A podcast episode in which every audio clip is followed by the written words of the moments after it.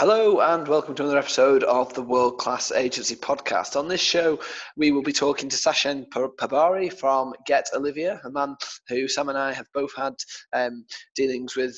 He's, really, he's a really interesting guy. I think he's got a very interesting product, um, and I'm really looking forward to hearing from him. As ever, I'm joined by Sam Hunter from Home Search. Sam, how's it going? You've been a busy man, I believe.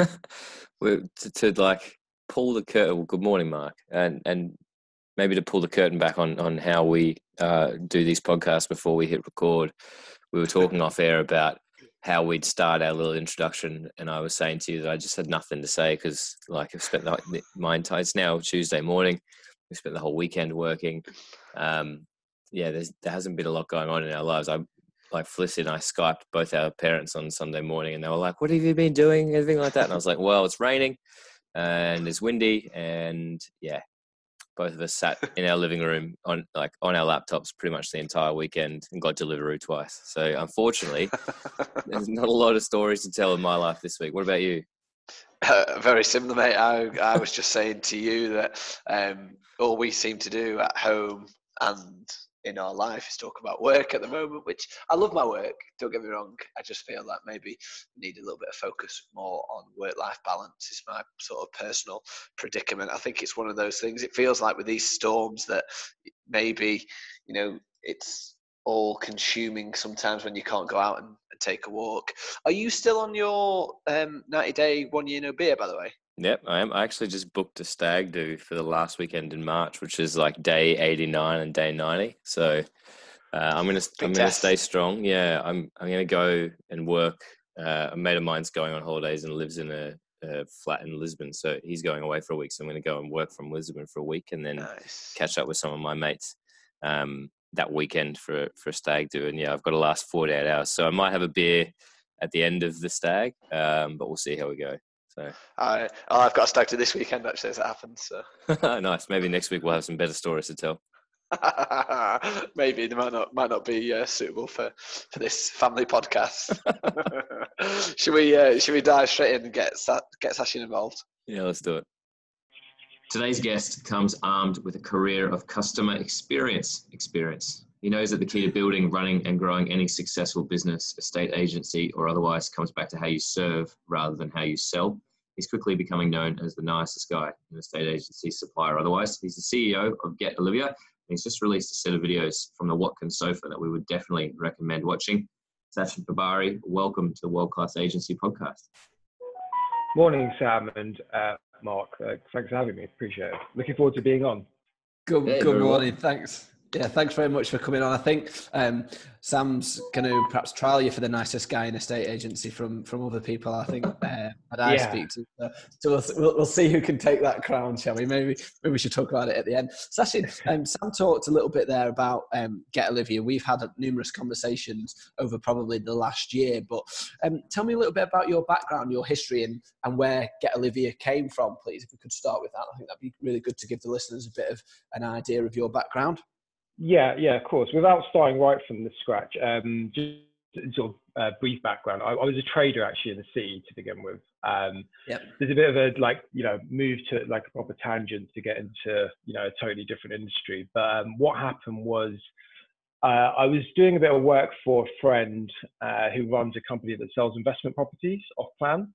And um, when I was consulting for him, um, I saw just the, the you know the, the intense level of inquiries that are coming in um, overnight, uh, and then you know whilst sort of working with them to create sort of scripts to qualify leads, uh, you just saw the, the, the repetition, you know, the chance to potentially automate um, the, yeah. you know these conversations. So that's where the, the original sort of idea came from, but not knowing much about um, you know customer experience um, and obviously responding back to leads initially your first thought is to you know to automate that that process so mm-hmm. you know we actually olivia was initially a company called handle.ai and there was a chatbot to begin with mm-hmm. um, and we trialed that um, and you know for being brutally honest it just fell flat on its ass um, you know it just couldn't ai didn't have the level of context or couldn't continue conversations at you know the necessary level to progress leads through to conversion um, yeah. which is when we started to play with the idea of having a hybrid model, which was agents plus um, productivity tools to help support them to deliver fast conversations. And, uh, and that's kind of how Olivia was spawned. Um, and it was, uh, yeah, so that, that's, that's sort of rough background on how it came about. Can I. I, I, might, I might jump in and, and this is the first time we've actually gone off our list of, of questions before even asking the first one. Um, but you, you, you, you, touched on you were, your first thought was like, oh, we should automate this. Um, but you've now come back to actually there needs to be a bit of human interaction. I was with a guy on Tuesday morning this week who said to me that he was looking for efficiency in his business. And I asked him what efficiency looked like. And he said, Well, I contacted 200 people yesterday uh, who hadn't had a valuation in two years. And I said, You haven't had a valuation in two years. Would you like me to pop out?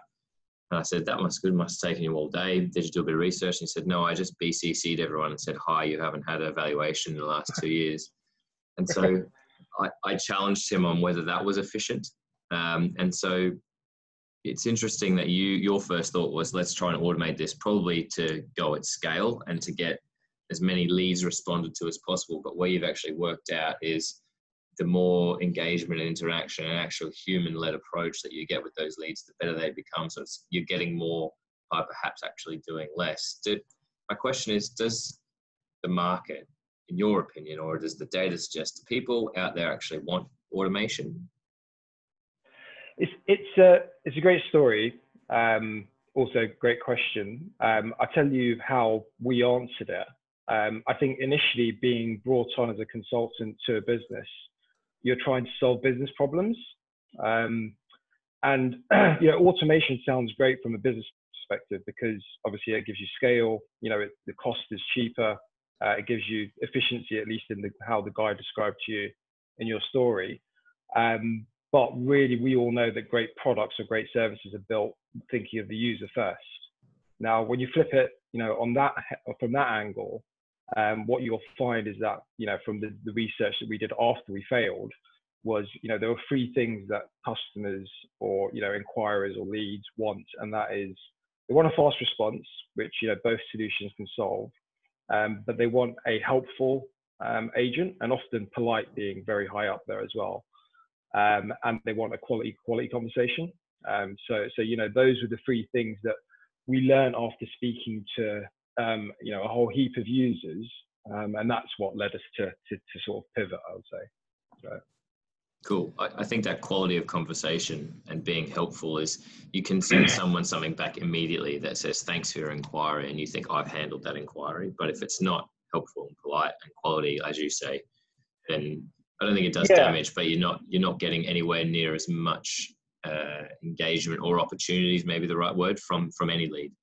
Yeah, I, I think also people seem to think that uh, it's, this, it's almost crazy that people seem to think that you know qualification of leads is like a one-way street. So, um, you know, just imagine a real-world analogy. Um, you know, let's take automation, you know, and put it into sort of a real-world context. Like Mark, you you have a um, with Moving Works, you know, physical location. Imagine your, um, you know, how much well, how this would make you feel if a customer walks into your shop and the first thing you did was just pass them over a form and said, fill this out. you know, what the first, the, the most natural response would be, hi, you know, hi Sam, you know, is there anything I can do to help, you know, today? Or do you have any questions I can help with? So it's, it's a two-way street. There, they need to have the space to qualify you, just they would like they would if they had a physical conversation. And it's like this, this, you know, madness is sort of like, you know, come over people to think that that doesn't apply in the digital world. It applies exactly the same. It's still a conversation. So. So yeah. I think that's I think that's a fantastic analogy um, of, of, considering somebody. People talk about your web, website as your digital shop front, so I think that's a, a really good thing for people to consider. One of our questions that I was going to ask, I think you've probably covered it off, um, but I picked up in your story there. You talked about the importance of conversion. So, how important is man chat as against an automated chatbot, and what different um, to sort of conversion figures do you tend to see?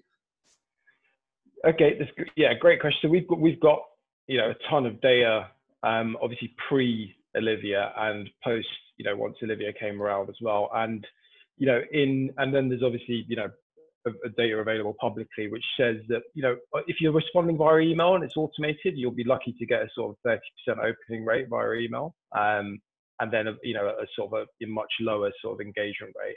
Um, you've got a few other tools out there that have you know close to 50% engagement rates, whereas uh, because our opening question is always uh, through Olivia and it's man powered is always you know do you have any questions you can ask us we can get somewhere between an 80 to 90 percent uh, engagement rate, and that depends on uh, you know geography mainly. Um, so obviously, the more people comfortable are communicating via the channels that we respond by, which are SMS and WhatsApp, um, you know that, that engagement go rate high will go higher. Um, so yeah, that's that's a and that is massive because I suppose it's just like any marketing funnel. The more you stick in the top, the more you get out at the bottom. So you're going to be getting much more conversions if you open yeah, it's a, engagement it's rates. A, it's a 300%.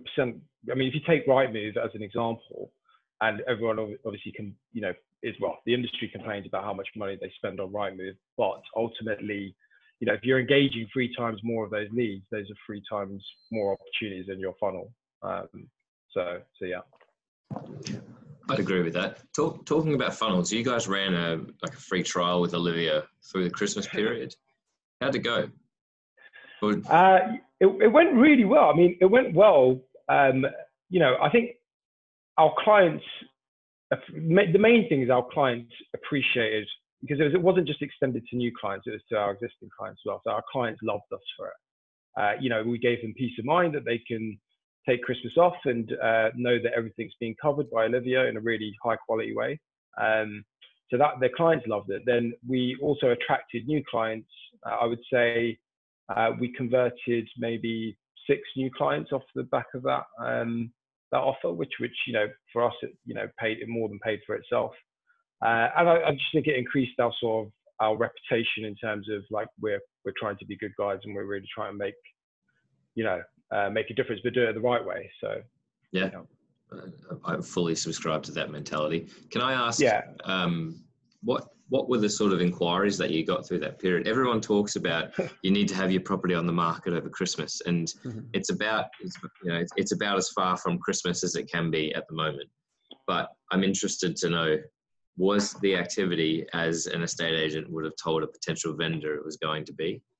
Oh, it was crazy. I mean, yeah, cool. you know, this sort of like the the the you know, it's just dying off, dying off, dying off, dying off. You know, plateauing towards zero on Christmas Day, and then you know, Boxing Day, just an absolute explosion of activity, um, and that continued, and obviously it petered off before you know New Year's Day a little bit. But you know, the, there were genuine inquiries, not people wasting your time. So anyone who did have the strategy of marketing around Boxing Day uh, I would say it worked from our point of view. It's worked really well because you know th- those are vendors who probably got to buyers that you know other um, agents didn't get to. So so yeah.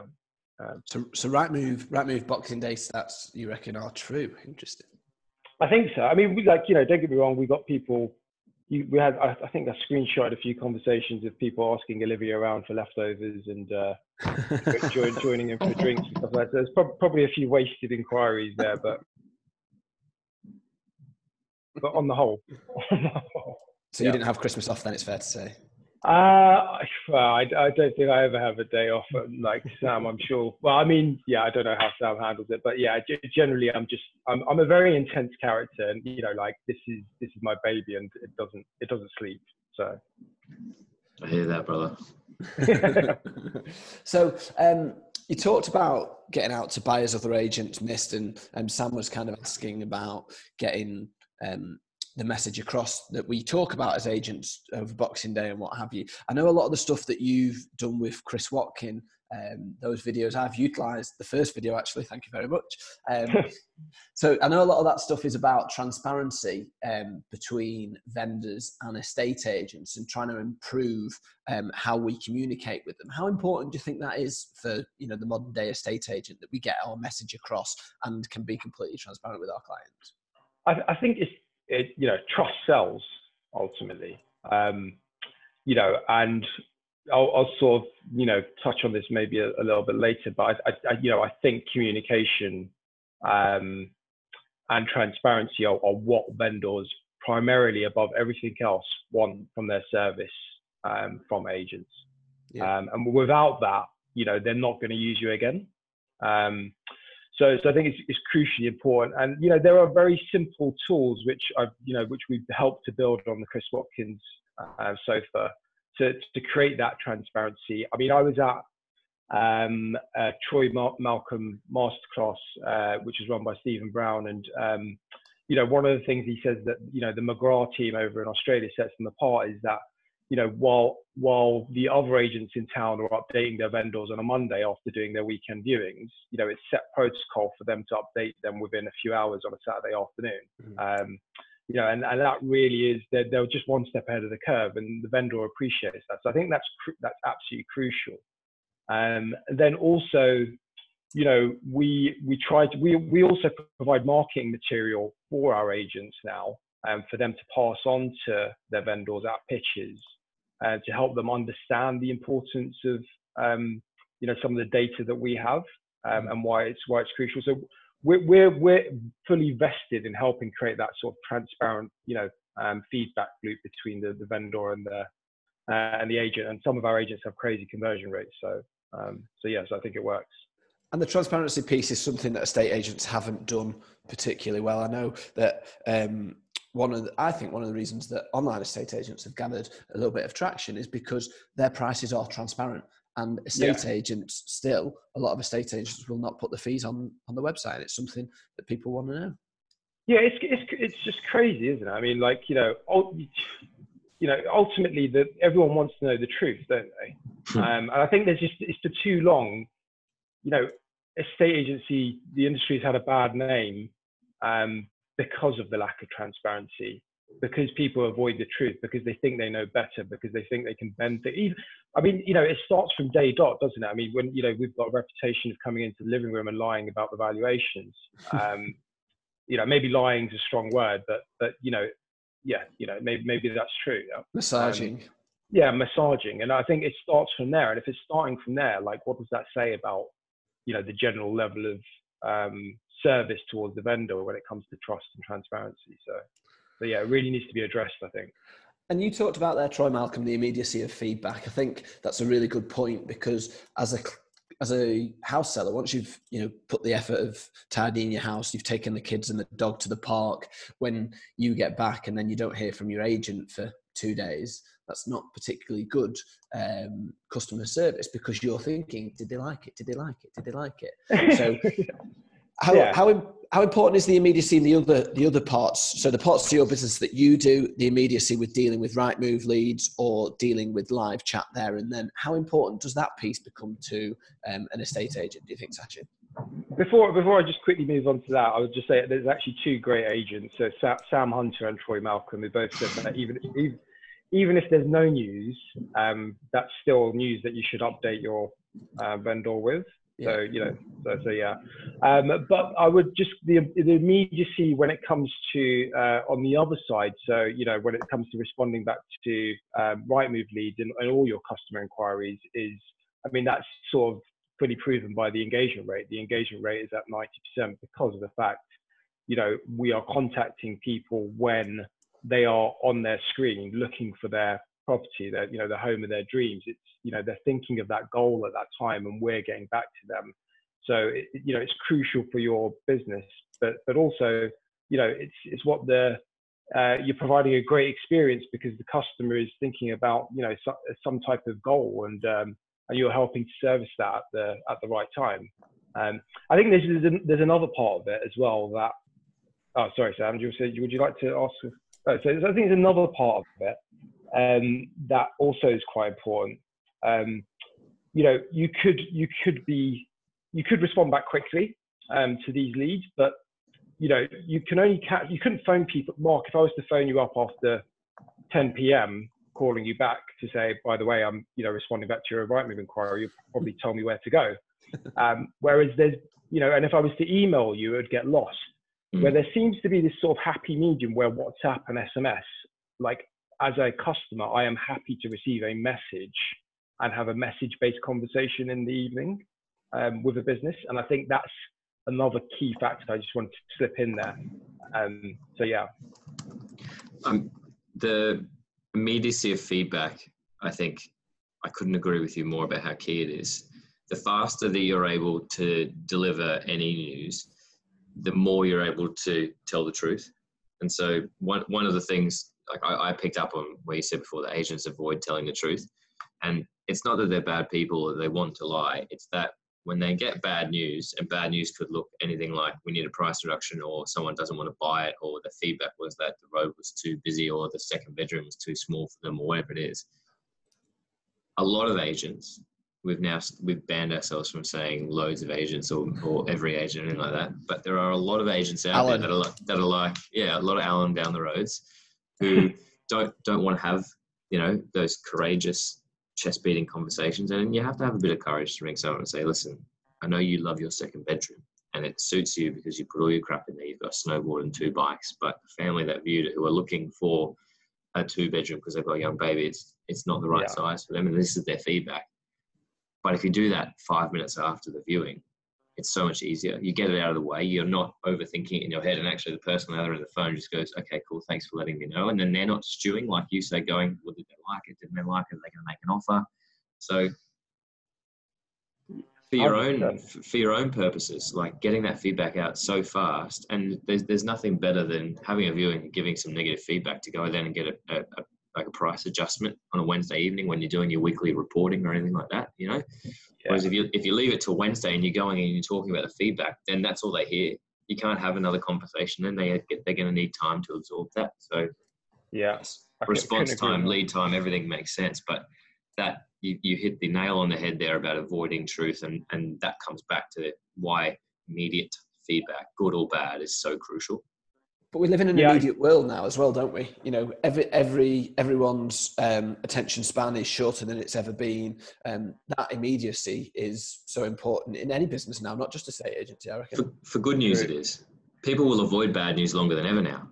You know. Yeah. Um, if, if, someone gets an email and it's from their boss and it says the word review in it, they'll be like, "I'll read that tonight."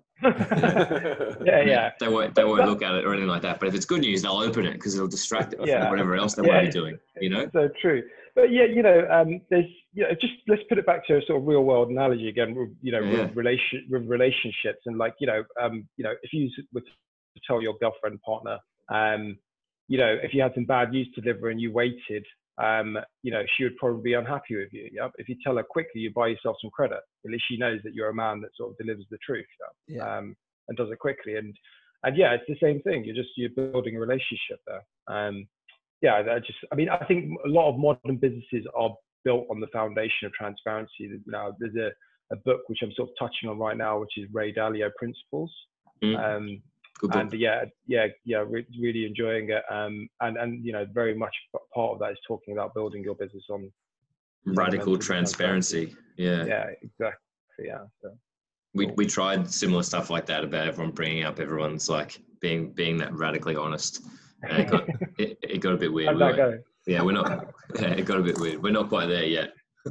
yeah, yeah, yeah. Neither am I. I'm sort of like, as long as it's not. I mean, I'm just worried it'll all be directed at me, to be honest. So then I might shut shut shut down that initiative.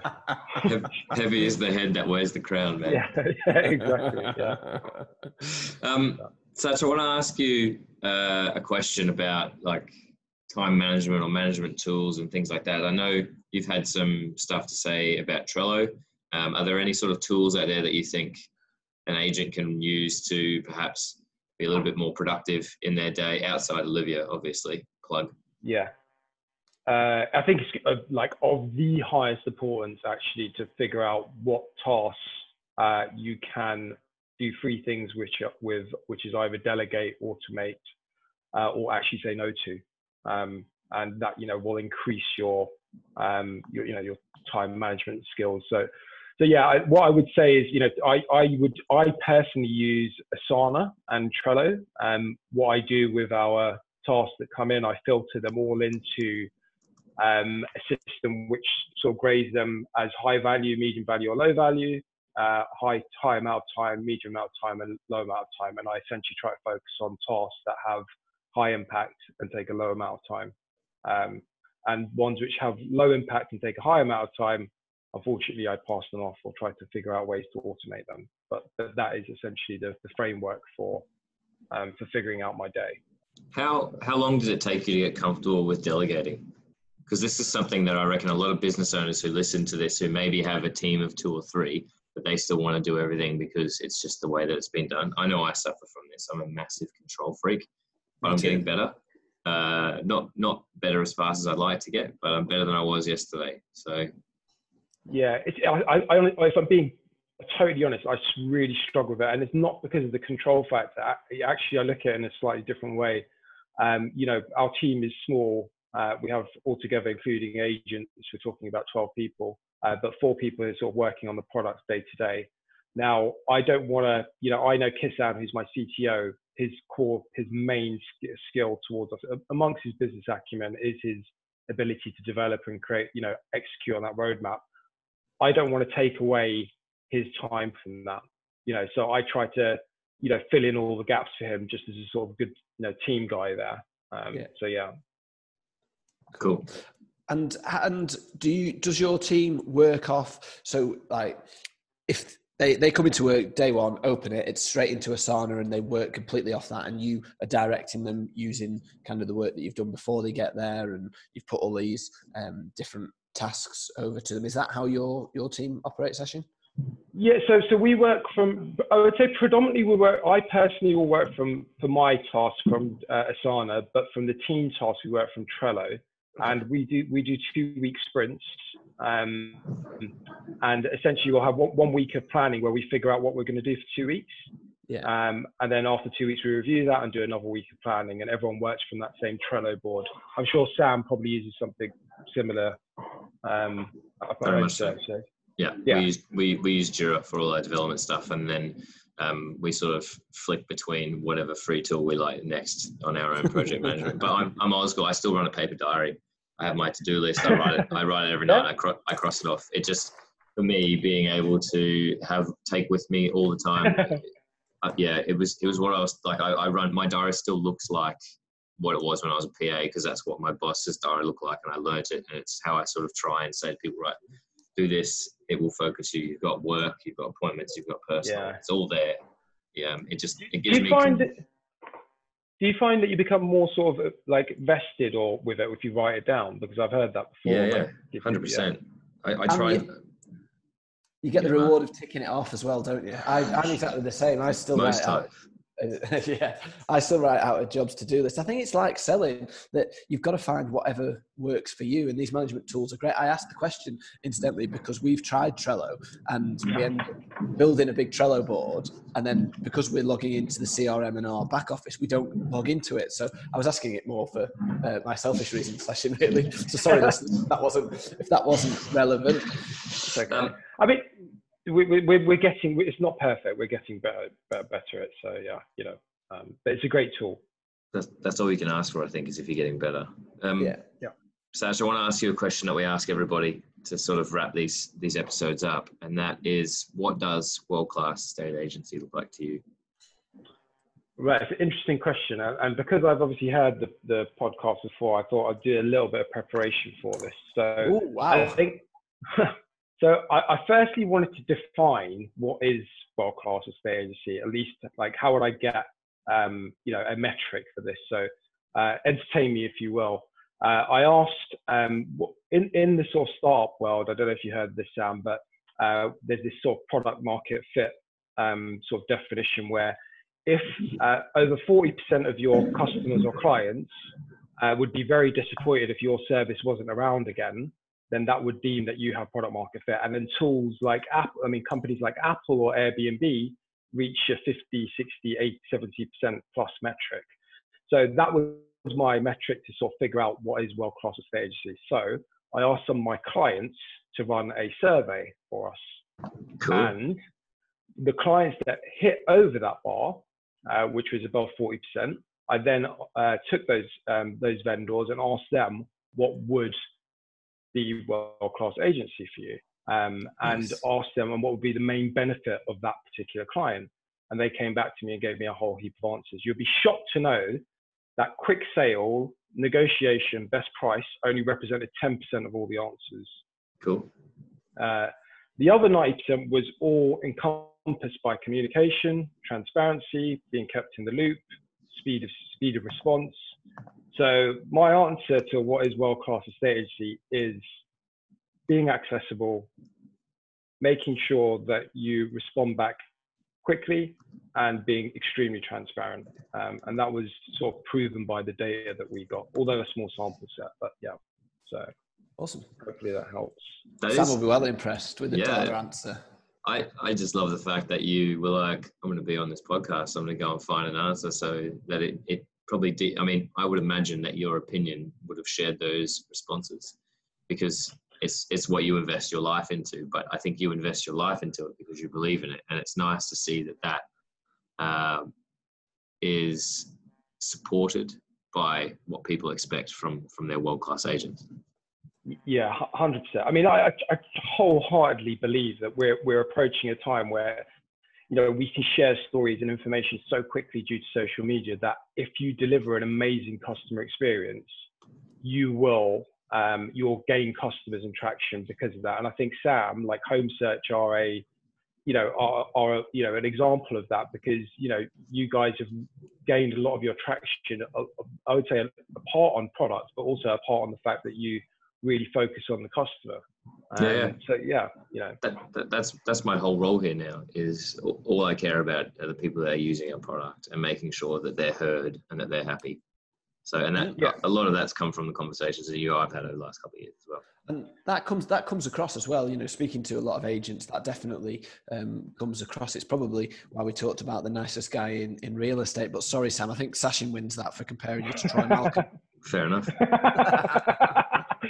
yeah, but he is also going to pay me for this as well. So. you're talking about you're talking about Troy, right? I'm a, I'm a good negotiator. yeah, but that's only that's only ten percent. That's only ten percent there, Sachin. yeah. So I'm I, I, the other if any if there are any estate agents out there that actually I mean this survey which I ran for you know some of our clients was actually really interesting. Mm. And if there are any any people out there who would like us to run it for them, uh, then you know get in touch. It literally will only take us half an hour to set up for you, and um, you'll get some interesting results from it. So. On that note, how can people get in touch? Uh, so they can either uh, email me at sachin at getolivia.co. They can visit the website www.getolivia.co, uh, either book in a call with us or drop in a message on live chat. Um, and yeah, those are the main ways to get, get in contact. So. Amazing. Sachin, uh, that's a really good place to leave it. This has been hyper insightful. Mark and I are going to unpack this now. Thank you so much for giving us your time um, and your insights and your expertise. I think for me, immediacy of feedback is key. So I'm going to give you some. We're very grateful for your time. Uh, it, it, yeah, I think anyone who's listening to this is going to pick up some gems and, and understand that actually, if they want to get world class, it comes back to what they do for their clients. Pleasure. Thanks for having me on and keep up the good work, guys. Doing an amazing job. Amazing. Thank you very much, Sachin. I'll speak to you soon. A massive thank you to Sachin for joining us on today's podcast. A really interesting insight into his company, Get Olivia, but also I think some really good takeaways on user experience, putting the consumer first. And I thought I never, I never knew that about his company, how it kind of transversed from a chatbot company to to manned chat. I think that, mm. I thought that was a really interesting insight. We spoke to Dan Fells about it, didn't we? About having manned chat um, on his website. You know, quite a while ago, and he kind of believed very much in that. And obviously, Sachin is a massive fan of having somebody behind the chat function as well. I think that's really interesting. It, it makes perfect sense because a robot might be really convenient, but a person can have a bit of intuition, mm-hmm. and they're able to sort of, particularly if that other person's being really short in the way that they're chatting, and we've learned this with our live chat. You know, some people are like, "Hey Dan," because they remember the name. It's like, "Hey, I'm having this problem," or "Hey, can you let me know how to do this?" or "Hey, is this problem?" or "This is a good idea." And other people uh, are just like, "Can't make my reports my color." Full stop. you know, and so if it's a robot, it's going to always say the same thing. I'm just like, "Hello, thank you," this, you know, and and they'll always have that automated sunny disposition. Whereas if yeah, if you've got a person on the other end of the line, maybe you can sense a bit of tone and you can just sort of be like, and you can you can empathize with them a little bit more. It's difficult to program empathy, as I try and explain to my developers all the time. So well, Sachin talked about having a quality conversation. He talked about the the three things that he thought were important in chat: a fast response, so mm. you can do that with chatbot or man man chat.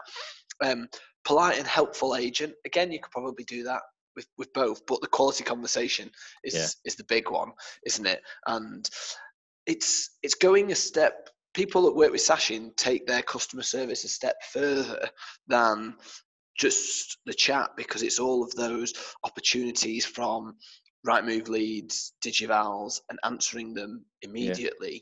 with a with a person rather than anything else. I think that's you know from a customer service point of view, that's absolutely fantastic. So at the top of the pod, we talked about doing nothing on the weekend. So I actually inquired on a property on the weekend to go and buy. It looked like a, it was exactly what we were looking for, except it was on the other side of London. And I was like, yeah, I could live there, I guess. Um, and so I sent an inquiry at 9.45 Saturday morning. Like we'd just done yeah. park run, we came back inside and I won't name the agency, but I sent an inquiry, heard nothing all weekend. So nothing automated, nothing manual, no yeah. email, no phone call, no anything. I got to work on Monday. One of the guys that I work with lives right near where the, we inquired on the property, and I was like, "What do you reckon about this?" I was like, "Seems almost too good to be true." And so we home searched it. Photo on home search wasn't the photo on the listing, which I thought was you really mean you weird. didn't home search it before? I did, but I was there with Jack. so I said to him, I was like, "Do you think it's weird that like their image on Rightmove doesn't line up with the image that on the Street View?" And so then we went and checked to make sure we had the right one, and we did anyway, I sent another inquiry at 9:30 yesterday, so Monday morning, and I said, "Hey, guy, I typed my message this time. Before it was just, you know, you got to fill in all your details, and you're like, I don't yeah. have a house to sell, blah blah blah." So I typed a message and I said, "Hey, I inquired on this on Saturday. I'm just wondering if someone could give me a call." And to their credit, the agent called me within maybe half an hour, yeah. but it, it the phone call was like, um, "Hi, I'm calling you about your inquiry," and I'm like, "Sorry, I, I didn't catch your name." And I knew that where they were from because it was the only one I'd inquired on uh, for the last couple of days at least. And so she told me her name, and I said, "This "Is still on the market?" Because uh, it seems like it's really good. I'd like to go and see it. And she's like, "Oh no, it's sold." And I was like, "Oh, is there a reason why it's not marked under offer? Because it kind of seems like it's baity to me." And she was like, "Oh, it's just gone under offer. Sorry, we haven't updated our system yet." And I was like, "Oh, that's no worries at all." And I said, "It's weird. It's weird because I know the area really well, and I just blagged it." And I was like, it doesn't look like the house that I think it is. Is there a reason why the photo is not the right photo? And she just sort of started and it's like, oh, I don't, I don't know anything about that. Um, and this has devolved into more of a story about my shitty experience with this estate agent. But more so, I was disappointed, and I sort of knew that one, it definitely wasn't still for sale because I didn't hear anything on Saturday. You know, yeah. But I was I was interested enough or intrigued enough more so to to push again. And I think if that's the experience that somebody who potentially is inquiring about a property they do have to sell, let alone if that buyer then has something to sell or it's a potential landlord, if that's the experience they're having, that company is costing themselves a significant amount of fees every year because they don't have that helpful, polite, quality conversation response that Sachin was talking about. And and from your perspective, even if you've ha- you'd have had an automated response on Saturday, you know, it might not have been the response that you wanted, but if you'd have had that immediate response, your experience would have been completely different. Hundred percent. Yeah, yeah. Had that, had someone come back to me, even even just on Saturday, it doesn't have to be in an hour. I'm cruisy, but I just yeah. said, look, it's under offer. Can we take your details? Yeah. You know, Sachin talked about qualification. Agents thinking it's like a one way street when it goes both ways. You know, yeah. I didn't I didn't even get qualified. You know, there was like a, and is this what you're looking for? And I said, I'm very particular about floor plan. This floor plan looked perfect for what I'm looking for. You know, everything was in what I would consider to be the right place. This is what I'm after. and so she's like, I'll send you some other options. And I've gone, sure, you're more than welcome to. And to her credit, within 20 seconds, I had an email, but it looked like it came from their CRM because it was all filled in like Hunter had a low H. Uh, because I typed it in Rightmove with the lowercase h because I just auto filled everything. And so it looked like it was completely automated, no personalization, none of that quality conversation like, thanks for the call. It was, dear Mr. Hunter, here are some properties that might suit you. And this property that I was inquiring on was in Ealing. And they, I got sent properties in Harrow, Wembley. And I was like, uh, it's just, you know, take the time and ask me a question, have a conversation with me, even just book in another call rather than just send me some shit that you have to sell that you think i have got to hit my, my KPI. You know, that that's one one of the things I think Sachin talked about was like do shit that will make your clients love you. and that none of that made me love them. You know. What I was going to say is we're going we, we, we're in danger of um, well, sorry, no, you're in danger of rabbiting on about stuff that wasn't on Sachin's podcast. But actually, what this is, this all is, is, ba- is basically evolved into a conversation about how your website is just a extension to your customer service. So yeah. you've just talked about having a pretty shitty customer service with an estate agent. Sachin's um, conversation with us in the podcast was all about having a fantastic customer service experience online after you've completed a Rightmove inquiry or a Digival or whichever you know um, kind of way you become introduced to an estate agency, you get that fantastic customer service. And one of the big things for me that he talked about was, and I think this can sometimes get lost in, in estate agents, particularly if you have an automated chatbot, is trying to progress leads through to conversion. Mm. So you mm. just talked about your experience, how you know they didn't qualify you, they they didn't really take a massive interest in what you want, sent you just an automated stuff that's never going to lead you through to conversion. Now, your conversion could be a mortgage appointment, could be a conveyancing referral, or it could be purchase of a property. But even that customer service, which was picking the phone up eventually, is not going to get you through to conversion, which I think actually from estate agents and customer service, it, it all comes back to that, doesn't it? Absolutely. You know, Sach talked about setting expectations around what it looks like to your clients. So, again, maybe using me as an example for this entire conversation is going to get boring. But if you're if you're an agent and you're talking to anyone, you know, it's don't just ask them ten questions. You know, let them know, hey, I'm going to ask you some questions because the more I know about what you're looking for, the less shit that doesn't matter to you I'm going to send you. Does that make sense? Like yeah. that's a that's a way better way of starting that conversation than just going and what's your budget and how many bedrooms and this is the only area and do you have a mortgage and do you have a solicitor yeah, absolutely. And one of the things that I always say, um, whenever, and this actually comes back from from my financial services days, is um, I always say to clients when I meet them, um, whether they walk into the office or whether I'm out doing evaluation, is you know the more information you can give me, the better advice that I can give you. Yeah. And that that I think you know is quite a good way to set the tone to then ask those questions because they know that you're doing it to to help them out. It makes it much less than a Spanish Inquisition, and it's natural. Like when if you, if you come i like dating analogies when i'm talking about sales and a first date a first date right where all you did was just ask the other side questions you know yeah. would feel really weird and you probably yes. wouldn't get a second date. So if you think if you think about that in business you're talking from experience. Yeah many times. Real real estate this is why real estate saved my life. It just taught me how to it, it, it taught me how to actually relate to people you know if you can soften your questions like that and explain people, give it context as to why it's important that you know, so you can actually help rather than just uh, like you're almost like a police person, like taking notes on them. You know, you're interrogating them rather than actually offering them advice. I think that that makes um, much more sense. Yeah, absolutely, absolutely. Um, we talked about the Chris Watkin. Videos that Sachin's done recently.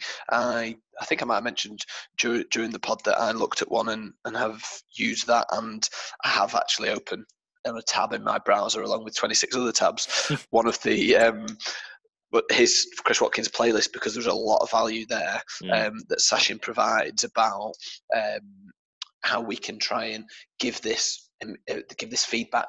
He talked about the immediacy of feedback being key, um, and that we shouldn't avoid giving feedback and giving it straight away, didn't he? Which actually is, is something that I think we heard probably on the estate agents podcast. Um, maybe I heard yeah. it um, a, a, little while ago, but I think that's so important. We talked about the vendor waiting, wondering, and that wonder always goes on and increases. I think that is a really big customer service thing to get that feedback out there straight away that that for me was and if anyone's listening to this pause it and go back to where we have this part of that conversation but that part about avoiding the truth and, and delaying telling the truth um, was i think the key part of everything that we spoke about in that conversation. Yeah. you know that's where a lot of the problems in our industry come from. People getting feedback that's negative about a property and avoiding telling them till a week later and then it suddenly becomes so much worse. Whereas if it's like that and, and, and it's done straight away it allows you to give you know less than positive news or just it allows you to tell the truth the faster yep. you do it the easier the truth is to tell you know um, and that that comes back to what we're talking about response as well immediacy of response earns you the right to say i'm going to ask you a lot of these questions because maybe you're the first agent that's asked them so suddenly it's a new experience for those people and yeah. they're like wow this is how it should be done rather than going through the motions on a monday morning after they've inquired on stuff all day saturday of being like not the same questions again you know so and what are your chan- what are your chances of actually getting decent answers to those questions if it is immediate. So if yeah. you if you because most people probably weren't like you on Saturday morning. I'm um, sorry to bring it back to you, Sam, but most people probably weren't like you. They probably inquired about three or four or five or six properties. So they've yeah. had those five conversations before that agent rings back on Monday. You're then not going to, you can't be bothered doing it again. You've done it five times, you know, and you're just going to completely ignore the mortgage question, ignore the conveyancing question, and, you know, you might even give them pretty loose buyer requirements as well. Yeah, I think um, over qualification or maybe multiple qualification is probably one thing that a great agent faces as their enemy most of the time. Yeah. Because unfortunately, they're facing that barrier that's been put up by somebody else who's just asked the questions in an interrogatory manner rather than the way that you and I have just been, and Sachin's been describing. Um, I like that, you know, he was talking uh, I think he used like message based communication is a way that a lot of people um, on their time are preferring to communicate. Yep. And so, gone, maybe not gone are the days, but certainly you need to have an open mind about what the like your daily KPIs are. Like my my rule, I, and I'll talk about this till the cows come home, is is talk to twenty people every day. Yeah. You know, and that used to be in the really early days when that rule was imparted to me by somebody still a lot smarter and a lot better real estate than I am. It was call 20 people a day, you know? Yeah.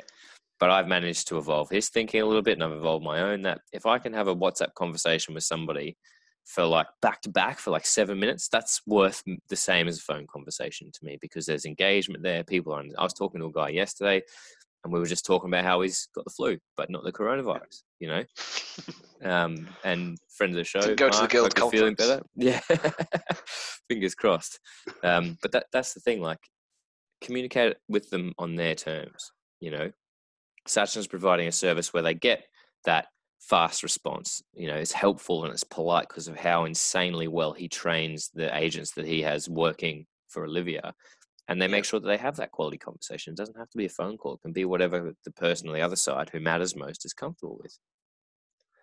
Yeah, absolutely. And I think that message based um, communication is becoming more and more normal now, isn't it? Mm. But he talked about, you know, how um, it's got better engagement than automated email and, and, other tools. I think the whole point of this is that we've got to, as estate agents, be accessible and allow our customers to communicate with us in the way that they prefer.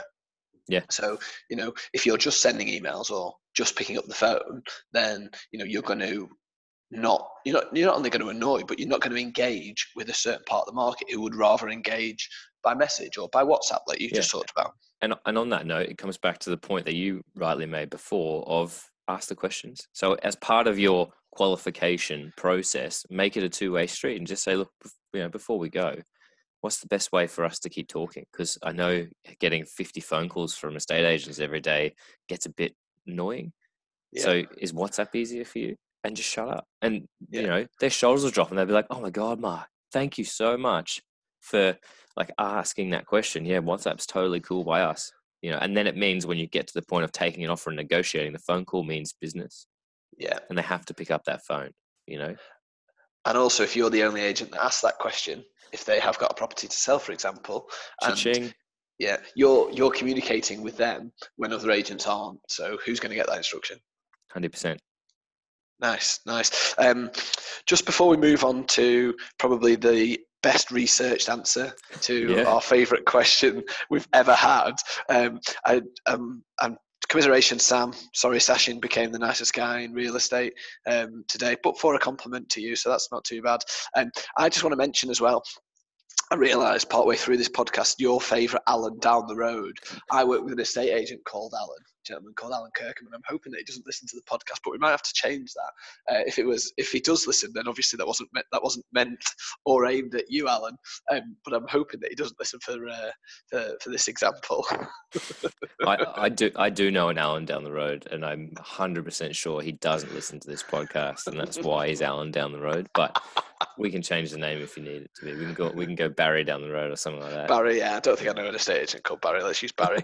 um, so so um, moving on to Sachin's final final answer. I you know I'm very impressed. He's obviously listened to our podcast. I think that's yeah, first. Yeah. Um, um, but he talked about communication. Uh, about yeah. world class agency, didn't he? I know, and I guess there's, there's no great surprise there with with what he does, but we're in the communication business, aren't we? We are, and and that's I think that's the important thing to remember. You know, your job, you might get paid to sell or let a property, but communication is what gets you there. That's the process. The best communicator is the best estate agent. And, and yeah. you know, to, to hear that from a survey's mouth just reinforces what everybody we've had on this show and what you and I talk about every single week. It's communication, it's transparency, being accessible, responding quickly, you know all those little the big things live in the little things all those little 1% things add up and suddenly you've given someone a fantastic experience and that's coming back to what Sachin does and does very well that's what he does for agents he makes sure that their the experience that that agent offers their client base buyer seller renter tenant investor whatever it's going to be is world class every time yeah yeah, and that's that's so so important. You certainly talked about those little one percents we talk about. You know, good people making good estate agents, and the communication is all all part of that. So I was um I was, was really really impressed that he'd uh, he'd done that that level of um of research. So yeah, we should give we should give our guests like more than a couple of days' notice. Yeah. every time. yeah, absolutely. Great stuff. Right. Well, well, thank you very much, Sam. Uh, massive thank you to, to Sashi once again. Um, if you haven't looked at his company, go on and have a look. Have a look at those videos that he's done with Chris Watkin. A um, really interesting insight into what people could do to improve their communication, whether they work with, with him or not. Um, he's the nicest guy in real estate. We're very happy um, that he's been on. Um, if you have enjoyed today's episode, please like it out, um, share it with your colleagues and, and friends. Um, we do this because we love our industry. We want to see it, it get better. I'm Mark Worrell. He's been Sam Hunter. Thank you very much for listening, and we'll see you next week.